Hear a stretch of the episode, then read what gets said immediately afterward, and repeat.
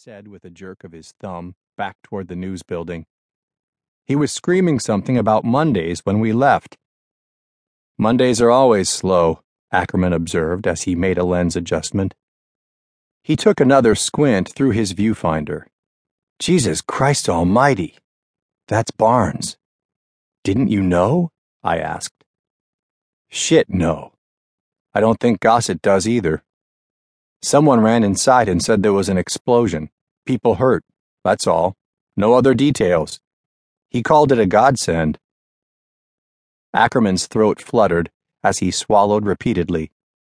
Then he changed camera angles and motioned me back out of his picture.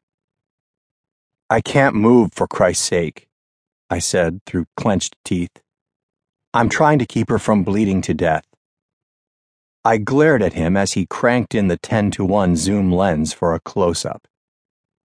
She looks dead to me, he said without taking his eye from the viewfinder. I stared down at the blood spattered girl. A sense of loss flooded over me. I bent close. Her parted lips were wet with blood, her blue eyes as empty as a taxidermist's recreation. Her life had seeped away from me. I stood up, careful to hold my sticky hands well away from my body. Then, for lack of anything else, I wiped them on the wool of my official Channel 3 blazer. In the distance, I heard a siren. I turned away. The only good an ambulance could do now was to go on videotape. Bob, Ackerman said to me, are you going to handle this story?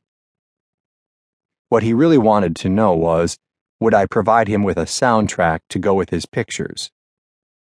Without waiting for my answer, Scanlon began stringing a microphone my way. I don't know the girl's name, I protested. It was then that I realized that I hadn't been thinking, merely reacting. What the hell had happened? The sound stages around us were still standing.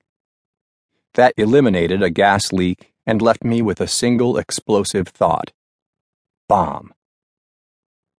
Anybody know her? I asked. For once, the crowd of teenagers was quiet. Had she been a loner? A nut? As gently as I could, I removed the purse from the dead girl's hands. I found the name Doreen Dixon on a junior high school student body card. It was the only identification she carried. I touched the Channel 3 logo on the breast pocket of my blazer my means of identification. It labeled me as a reporter. Me, Bob Christopher. At the moment, however, I would have traded it for a caduceus. I forced myself to study the dead face. Had she killed Barnes? I didn't think so. It was impossible to imagine her as a human bomb. An ambulance turned into the narrow street that ran between the studios and edged toward us through the growing crowd. Ackerman captured the arrival on tape, then steadied his shoulder mount with one hand and used the other to unclip the walkie talkie from his belt. Reception with the assignment desk was perfect. What the hell is going on out there? Gossett screamed. God damn it, why don't you come out here and see for yourself? Ackerman snapped back. It was the first time I'd ever heard my cameraman talk back to the desk. My respect for him grew. So did the level of Gossett's voice. You shithead! Are we going live with this or not? As a rule of thumb, only dramatic visual damage or severe personal injury rated an unscheduled live insert in the 6 o'clock news.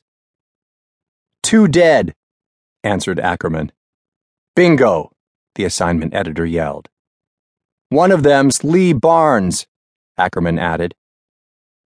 Obscenity enough to lose us our license filled the airwaves.